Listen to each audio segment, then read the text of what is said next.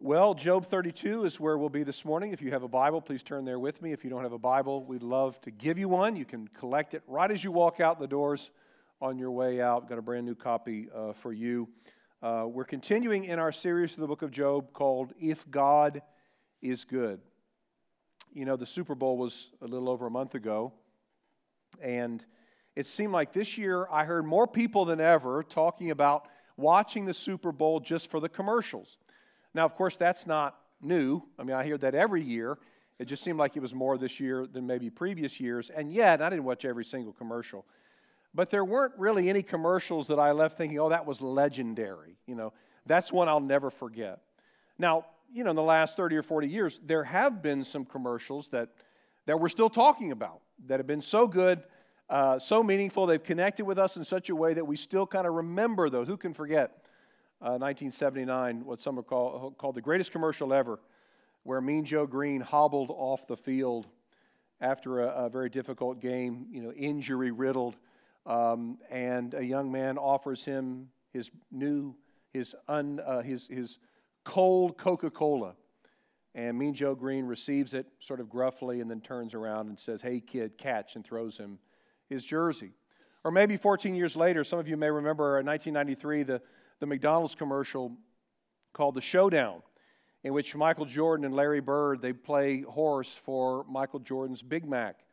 And it's actually a multi-part commercial where at the end it's it's they shoot the ball over the rafters, off the backboard, nothing but net. And that's kind of how the commercial goes. When I was a kid, uh, in the early 80s, there was a commercial for E.F. Hutton and Associates. And you, some of you may remember this. Some of you have no idea what I'm talking about if you're, I don't know, under 20 or 25. But the, the, the, scene is you got two guys dressed in a dark suit, black suits. They're sitting at a table in a very upscale restaurant. And one of them says, Hey, what does your broker think about this particular stock? The other man responds, Well, my, my, my broker is E.F. Hutton. And everything just freezes.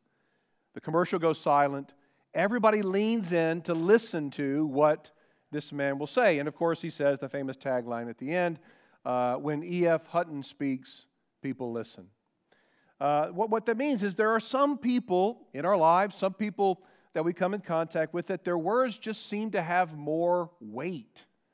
When they speak, you, you want to lean in and listen. So we're in Job 32 this morning. Uh, Job has 42 chapters, and 29 of those chapters that we've been looking at, they really involve three of Job's friends coming at Job on three different occasions. So we saw this last week in three different cycles, each one of Job's friends will go and they will confront Job. And they all pretty much say the same thing. They say, you know, people who are sinful have bad things happen to them. You're having bad things happen to you, so you must be sinful. So just repent. And one of them even goes so low, maybe reaches the, the lowest level of all, and says, you know, you lost your 10 kids and your wealth and your livelihood and your reputation, but actually you deserve much worse than that because you're such a wicked and evil person. Well, apparently, we just find out in Job 32, apparently, sitting and listening to all of this was a young man during the whole time who hasn't said a word yet. His name is Elihu.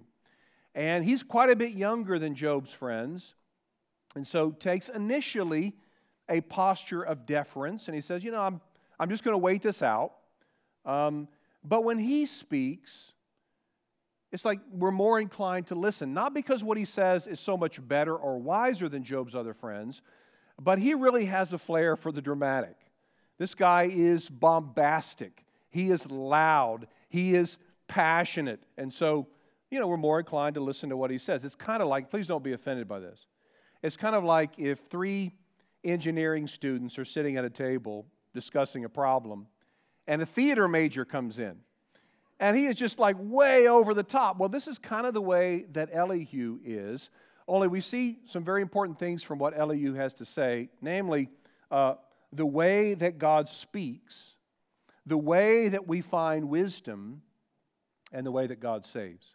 So, actually, uh, the way that we find wisdom is first, the way that God speaks is second, and the way that God saves is third. So uh, we'll be in Job chapters 32 and 33, and I'll read select portions of each. But let's begin uh, with Job chapter 32 and verse 1. So these three men, Job's friends, ceased to answer Job because he was righteous in his own eyes. Now, if you've read the New Testament, uh, you know that righteous in his own eyes is a very negative thing to say about someone. That is definitely a pejorative comment. Um, it can mean, the phrase can mean self righteous. Uh, in other words, um, someone who looks down at others in a condemning way, someone who believes that he is morally superior to, to everyone else. Um, and in that sense, it would be very negative. But righteous in his own eyes can also refer to a man who's unwilling to admit his guilt, clinging to his innocence because he really doesn't believe that what's been brought before him is true and accurate. And the latter understanding, I think, is what's meant here. Now look at verses 2 through 5. Then Elihu, the son of Barachel, the Buzite of the family of Ram, burned with anger. He burned with anger at Job because he justified himself rather than God. He burned with anger also at Job's three friends because they had found no answer, although they had declared Job to be in the wrong. Now, Elihu had waited to speak to Job because they were older than he. And when Elihu saw that there was no answer in the mouth of these three men, he burned with anger. Now, what's the first thing we notice about Job's friend Elihu? He's got an anger problem. This guy has an anger issue. Four times in five verses, we're told he burned with anger. Now, here's the deal with anger anger is not always a sin. After all, God gets angry see this uh, throughout the scriptures. Jesus uh, gets angry. Now, this is a holy, righteous anger, pure anger we're talking about, but a real anger nonetheless. The apostle Paul got anger, angry. Nehemiah got angry and started pulling out people's hair. This guy got really angry. And actually, God calls us to get angry. When innocent life is taken, when the helpless are oppressed, when women are abused, when young girls are trafficked, when injustice prevails, we ought to be angry about those things and do something about them. The problem is because we're sinful creatures who live in these fleshly, unglorified bodies, our anger is almost never purely righteous. There's usually some sinful motive in our anger. So it's okay for us to get angry, you know, in some situations, what matters is what we do with that anger. And here, Elihu's anger is partly righteous, but it's also partly unrighteous. Um, he's right in being angry about the way Job's friends have treated Job. They continually accuse Job of wrongdoing, but they've not produced any evidence that would show that what they're saying is correct. So Elihu's mad about that, and we can say rightly so. But Elihu's anger is unrighteous and that he seems to be personally slighted by all of this, by the ineptitude of Job's friends. But he waited to speak again because he was much younger than Job's friends, and he felt like it would have been disrespectful to jump in right away. But then he would speak. Look at verses 6 through 12. And Elihu, the son of Barachel the Buzite, answered and said, I am young in years, and you are aged. Therefore, I was timid and afraid to declare my opinion to you. I said, Let days speak, and many years teach wisdom. But it is the Spirit in man, the breath of the Almighty, that makes him understand. It is not the old who are wise, nor the aged who understand what is right. Therefore, I say, Listen to me. Let me also declare my opinion. Behold, I waited for your words, I listened to your wise sayings while you searched out what to say. I gave you my attention, and behold, there was none among you who refuted Job or who answered his words. So, Elihu, you know, as, as we, have seen here, he's, he's a bit of a drama queen, so to speak. He's, he's, you know, he gets very elevated what he say. Later on, he's going to say, I just can't hold my tongue anymore. My belly is like a wine that has no vent. In other words, if I don't speak, I'm just going to burst. It's going to bust in two. And then he'll say toward the end of chapter 32, he says, he'll say, I don't flatter anyone. I don't even know how to flatter anyone.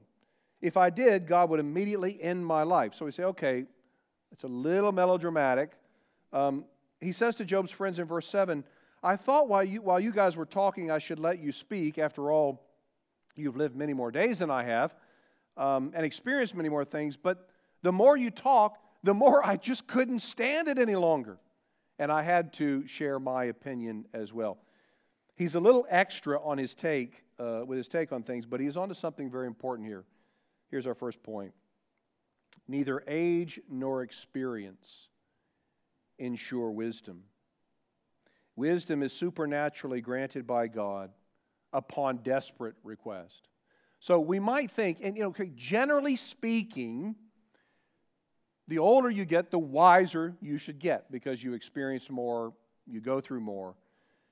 But what Elihu says is wisdom comes from God, and apart from God, what he calls the breath of the Almighty, there is no true wisdom. Wisdom is a gift of God that he imparts to those who humbly and desperately ask for it. So, as Pastor Chris touched on so well last week, there are so many areas in our world, so many areas in our society, Western society, where what's touted as wisdom is actually foolishness. Wisdom is, is different than knowledge or intellect. You can know how machines work, you can know how to write code, uh, you can know how to write curriculum, you can know how to design a bridge, uh, but wisdom has more to do with how the heart works. How to live in a way that promotes freedom and human flourishing, in a way that, that is in accordance with God's creative design. Now, why do we so desperately need wisdom? Because we are sinners. Uh, if you're in Christ, you are a redeemed sinner, but you are still a sinner nonetheless. So we carry around the baggage of the flesh, which means that our minds, our emotions, our wills are affected by sin. We don't see clearly. We have blind spots. We don't reason clearly. Plus, because of our sin, our default mode is to look out for ourselves to do what works best for us, which ultimately leads, tends to lead to disaster. So Elihu is arguing that Job's friends, they, they're older than he is, but they don't really understand how the heart works.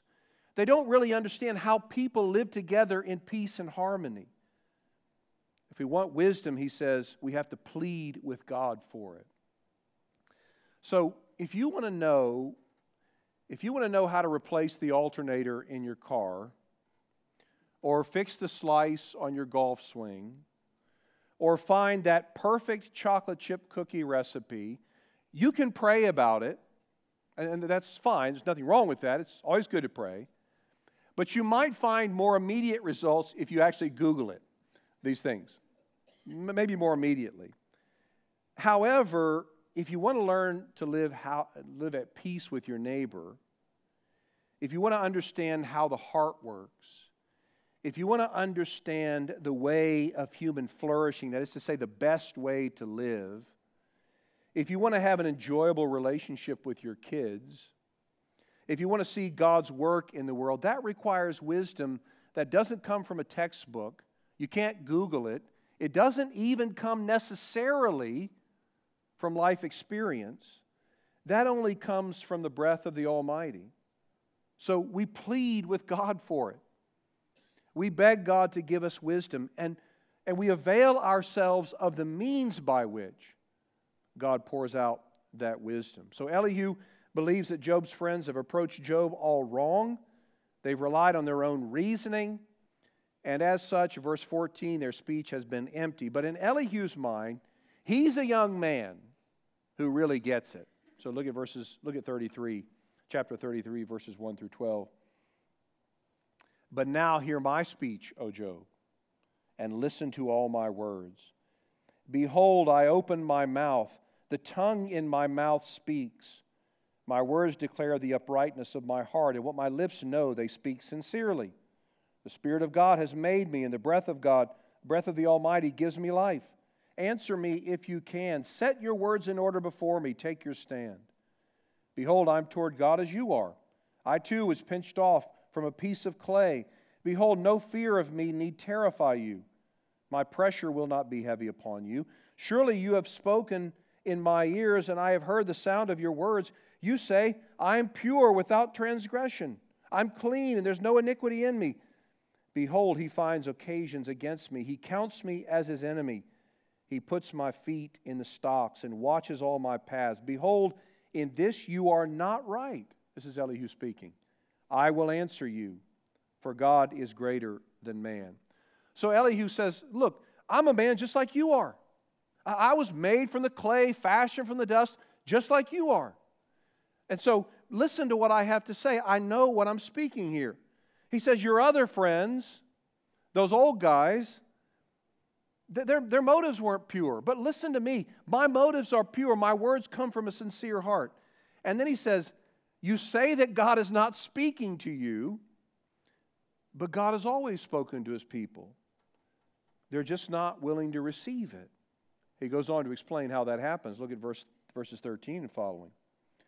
Why do you contend against him, saying he will not answer? He will answer none of man's words. For God speaks in one way and in two, though man does not perceive it. And then he lays out those two ways. In a dream, in a vision of the night, when deep sleep falls on men, while they slumber on their beds, then he opens the ears of men and terrifies them with warnings, that he may turn aside from his deed and conceal pride from a man. He keeps back his soul from the pit, his life from perishing by the sword. So he says one way that God speaks to man is by dreams, but you won't you can't perceive. And then he goes on, verse 19 man is also rebuked with pain on his bed and con- with continual strife in his bones, so that his life loathes bread and his appetite the choicest food. His flesh is so wasted that it cannot be seen, his bones were not seen stick out. His soul draws near the pit, and his life to those who bring death. If there be for him an angel, a mediator, one of a thousand, to declare to man what is right for him. And he is merciful to him and says, Deliver him from going down into the pit. I found a ransom. Let his flesh become fresh with youth. Let him return to the days of his youthful vigor. Then the man prays to God and he accepts him. He sees his face with a shout of joy. He restores to the man his righteousness. He sings before men and says, I, I sinned and perverted what was right, and it was not repaid to me. He has redeemed my soul from going down into the pit, and my life shall look upon the light. So let me summarize what Elihu's saying here. After proclaiming how wise and insightful he is for being such a young man, Elihu says, You keep saying that God won't speak, but you don't get it. You're older than me, but you don't get it. God actually has spoken to you. He speaks to us, he says, in two ways through dreams and through suffering. Last week, I reached out to a friend of mine I hadn't spoken to in five years, and um, I'm sure that it came across as random to him. Um, he was a former staff member at another church, and I was kind of playing matchmaker a little bit, not relationally, but vocationally. I had heard about, or not heard, another friend of mine on, on one coast told me he was looking for an associate pastor, and I, my mind thought of this guy on the opposite coast who might be a good fit. So I reached out to him out of the blue. And uh, the first thing he said to me was, This is crazy that you reached out to me. I had a dream about you last night. And my first thought was, okay, that's a little weird for me um, since we haven't talked in five years. You'd be dreaming about me. Um, but we kind of left on odd terms, so I didn't say that to him. I said, Was it a nightmare? And uh, he said, No, it wasn't a nightmare. He said, I just really had a hard time making sense of it. And then he said to me, I couldn't tell if he was joking or not. He said, Do you interpret dreams? And I thought, I, I don't know if he's being serious or not, but I said, Well, that's not really my specialty, um, interpreting dreams. We don't do ourselves any favor, I think, by making too much of our dreams. In fact, last night, so, so my sermon was already written, but I had to go in and add this part because last night I had a dream about being chased by a hippopotamus. I really did. And I don't know where this came from. Like, I don't, I'm never around hippopotami. I don't ever think about hippopotami. But I had this dream that this hippopotamus was chasing me. And right when he, he opened its mouth, his mouth, you've seen, you know, what that looks like. Right, he was scared, he was scared away by Scooby Doo. That was my dream. Now, make sense of that for me, why don't you? I have no idea what that meant, and I didn't spend a lot of time trying to discern it either. Um, throughout redemptive history, we do uh, see God speaking to people in dreams. In fact, some of the most significant events in the Old Testament are brought about by God guiding his people through dreams. Genesis 20, God protected Abimelech, the king of Gerar, from sleeping with Abraham's wife Sarah by means of a dream. Genesis 28, God met Jacob in a dream. Genesis 31, the angel of God told Jacob to leave Laban and return to Canaan. In Genesis 37, of course, we know Joseph uh, has multiple dreams that foretell his rise to power. Then in Genesis 40, Joseph would interpret the dreams of the cupbearer and the baker. In Genesis 41, the dreams of Pharaoh. In the New Testament, when Jesus stands at trial with Pontius Pilate, Pilate's wife warns him against having anything to do with Jesus because she has been informed of Jesus' innocence by way of a dream. Now, the question is does God communicate to us that way today? Well, it's a delicate matter, and I say that because we would never say that God can't communicate or warn somebody by way of a dream, uh, nor would we say, at least let me say we, nor would I say that He never leads people to saving faith to, to Jesus by way of a dream, particularly in those unreached and developing parts of the world where there is no gospel witness. Through the Timothy Initiative that we support, we sometimes hear about animists, witch doctors, spiritists, and even uh, Muslims being brought to faith in Jesus through dreams. So God can certainly get a hold of us by way of dreams. But with the completion of the canon of Scripture, the Bible, we have little reason to believe that dreams are kind of a normative way a normative part of the Christian life. And listen to this to the contrary, the New Testament so affirms the sufficiency of the Scriptures uh, in such a direct way and clear way for God's new covenant community that the, the covenant community is actually warned against putting too much stock in superstitions or dreams. So, the long and short of it is don't put too much stock in your dreams. Let the authority, let your authority be the scriptures, in which we have what Paul says the mind of Christ. Elihu, Job's friend, says that God speaks in dreams, and he says, through our suffering. Now, certainly, this last assertion is true, and I think we can even say a truth that extends through all generations and all eras, and that is God does speak to us in and through our suffering. Many of you have young, who have young kids. You know C.S. Lewis maybe primarily through the Chronicles of Narnia. Of course, you know, terrific, uh, amazing work that was made into a movie a few years ago. But before Lewis wrote the Chronicles of Narnia in 1950, he actually wrote, uh, well, at least a dozen books before that. But in 1940, 10 years before, he wrote a book called The Problem of Pain. Some of you, I know, have read this. C.S. Lewis knew something about experiencing real devastating pain. He lost his mother when he was 10, which actually sent his father into an, such an emotional spiral that his father became very distant and emotionally aloof. Um, Lewis suffered from a respiratory disease as a teenager. He was wounded in World War I and then finally had to bury his beloved wife, Joy. And through all of this, he, he really chronicled his pain in the book, The Problem of Pain. And in it, he penned one of his most famous lines. He said this Pain insists upon being attended to. God whispers to us in our pleasures, speaks in our conscience, but shouts in our pain. It is his megaphone to rouse a deaf world. There's something about pain.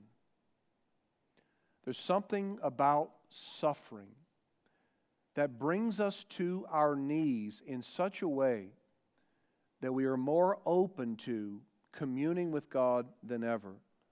There's something about suffering that makes us more aware of God's presence than perhaps anything else in life. God even says, by way of the psalmist, the Lord is especially close to the brokenhearted. It's when our self sufficiency is stripped away and we see how weak we really are, that we find ourselves more open to the voice of God than ever before. It is in our pain that God gives us a taste of His goodness and helps us to grasp just how sufficient He truly is. Now, it would be bad theology to say, well, in that case, we ought to desire suffering. And I had a professor in seminary who said that he prayed that God would bring him pain. And I never really understood that. I don't think that's good theology.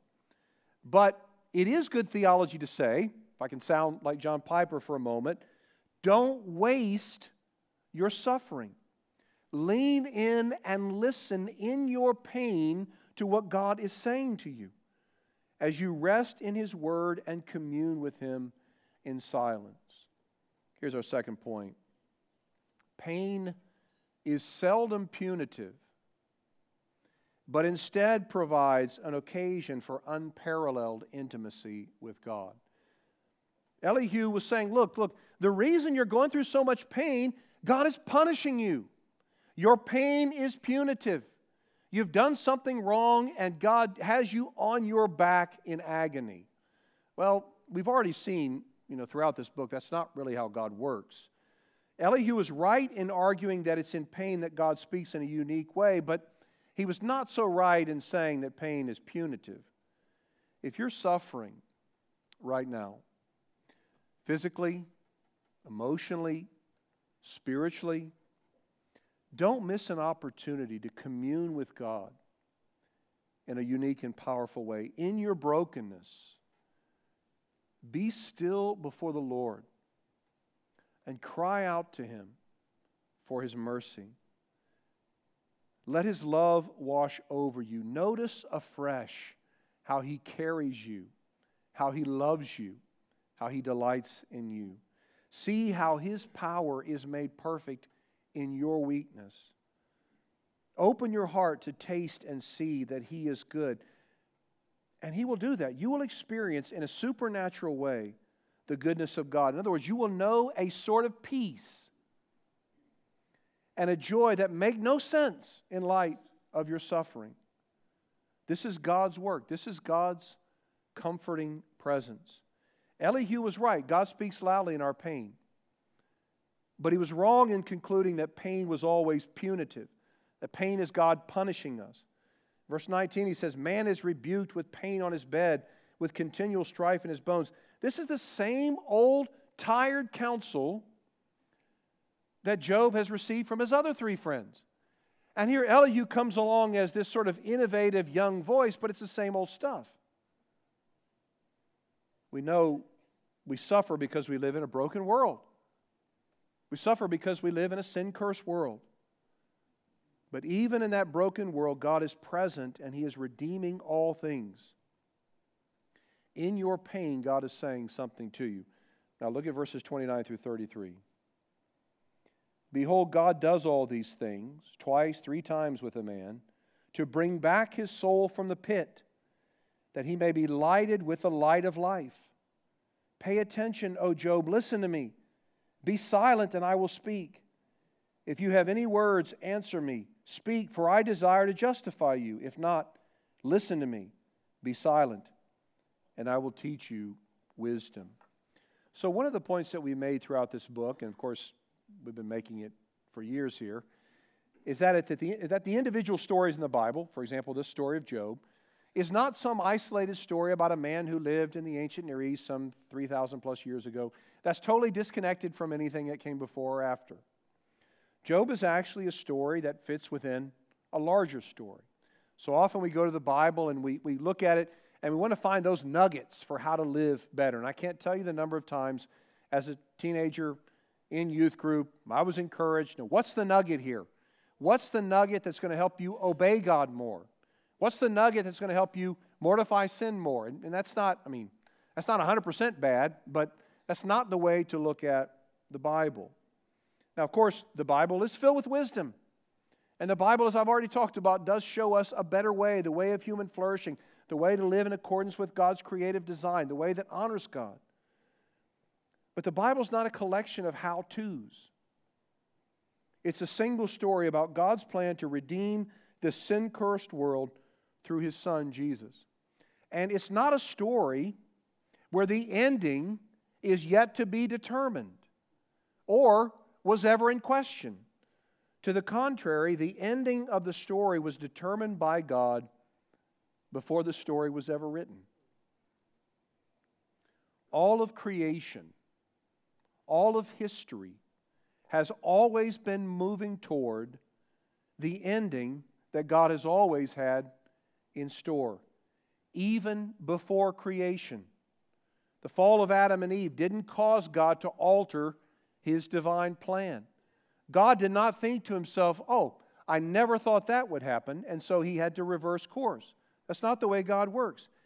His plan has always been the same, always been the same, since before creation, to redeem this broken world and to bring his people into that great celestial city on a new earth where they will enjoy complete and unfettered access to God Himself, where God will go and live with His people in total shalom forever. The great uh, Reformed theologian, Dutch theologian Geerhardus Vos writes, there is an absolute and posited or absolute end posited for the universe before and apart from sin. The universe as created was only a beginning. The goal was an absolute, perfect ethical relation to God and a supernaturalizing of man and the world. In other words, when Adam and Eve were created, they were created without sin, but not without the possibility to sin. But the, but the end for which God has created the world is so that man will live forever with this God in perfect shalom in a state of being where he is no longer, it's no longer possible to even sin. That's what that supernaturalizing means. In other words, this story is not like Star Wars, where there's a constant question which force will prevail in the end. The end has already been determined. It was never in question, not even before creation. God will bring, him, bring to himself his people, those whom God has chosen, he will bring to uh, saving faith, and they will forever enjoy him for all eternity. Now, maybe you're thinking, what, is in the world, what in the world does that have to do with Job's chapter 32 and 33? Well, everything in the Bible points to that great ending and the one through whom God would bring it about, namely Jesus Christ.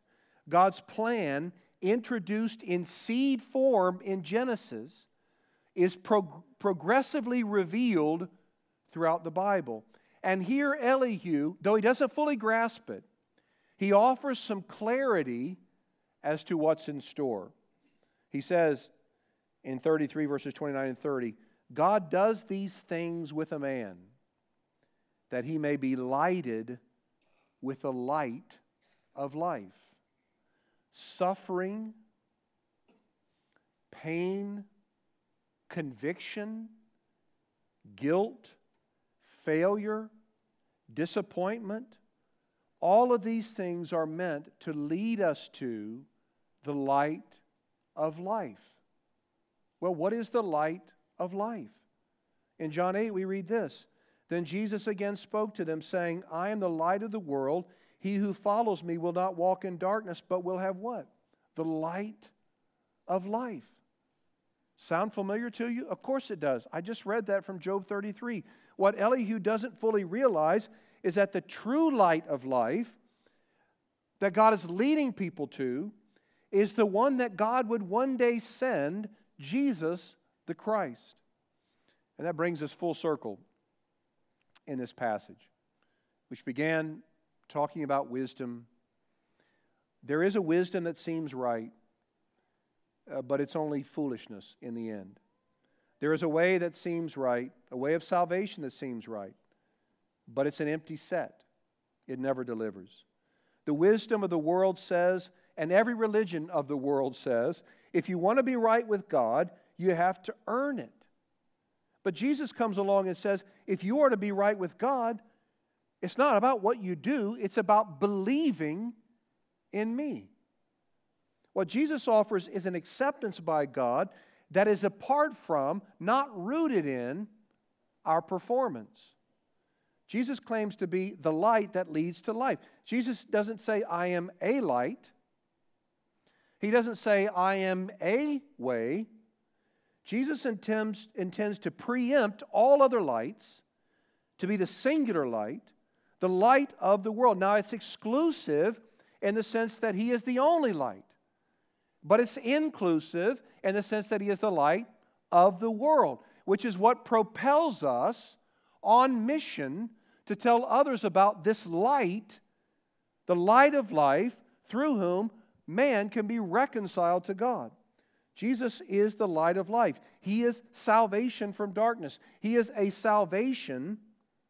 He offers salvation through his life, death, and resurrection. Jesus marks the end then of our own self salvation projects. Here's our final point this morning man's wisdom is a hamster wheel in the darkness. The light of Jesus frees us to enjoy life the way it was intended in a right relationship with God. You know what? I don't have any hamsters. I don't have any hippos either, even though I dream about them. Um, if you know what a hamster wheel is, the hamster gets on it and runs furiously, but gets nowhere. This is, this is what every other religion of the world offers. You can run furiously, as we've sung together, as Dave led us through. You can work our, work our fingers to the bone. Uh, you can do everything. You can get up earlier and you can serve and you can deny yourself and you can give all your money to the poor. It's not going to get you anywhere in terms of your salvation. It's a hamster wheel in the darkness. But the light that Jesus offers, the light of life, the light that He actually is, is salvation by believing, not doing. And I was thinking about this the other day, and I actually think about this a lot, frankly. I have become fairly convinced that to do to do list Christianity, you know, going to the Bible simply for what we need to do and not do. Um, this notion that God will think kindly of me if I do the right things and never fall short, that my obedience is the key to unlocking His love and so on. It's actually crushing Christians. I really do think about this a lot. It's crushing Christians. I talk to so many people who, though they would never say it in these words or perhaps articulate it in this manner, they're working so hard to either earn God's love or to pay Him back for what He's done for them. And they're worn out, they're overwhelmed with guilt, they're mad. They really are mad mad at God because, in their estimation, they've been good, at least the good, as good as they can be. So, why is this bad thing happening to them? Plus, they have the hardest time putting on humility, admitting they're wrong, because that may jeopardize the way that they're viewed by other people and perhaps in their minds, even by God. What will God think of them if they admit their own wrongdoing? So, they live by the code of self righteousness. I must be right and everybody else must be wrong. Can you imagine how exhausting this must be? Because deep down they know they're not always right, but you got to put on that front. But this is the consequence of walking in darkness rather than following the light of life. This is the consequence of relying on our own wisdom rather than that wisdom imparted by the breath of the Almighty. In the darkness, there's only one message you must do more. What you have done is not enough. If you are to receive God's approval, there's still a lot riding on you. That's the wisdom of the world. That's the message in darkness. But the light of life brings an entirely different message. He says, he doesn't say do more. He says what? It is done. It is finished. And speaking of light, God sees believers through the prism of the cross.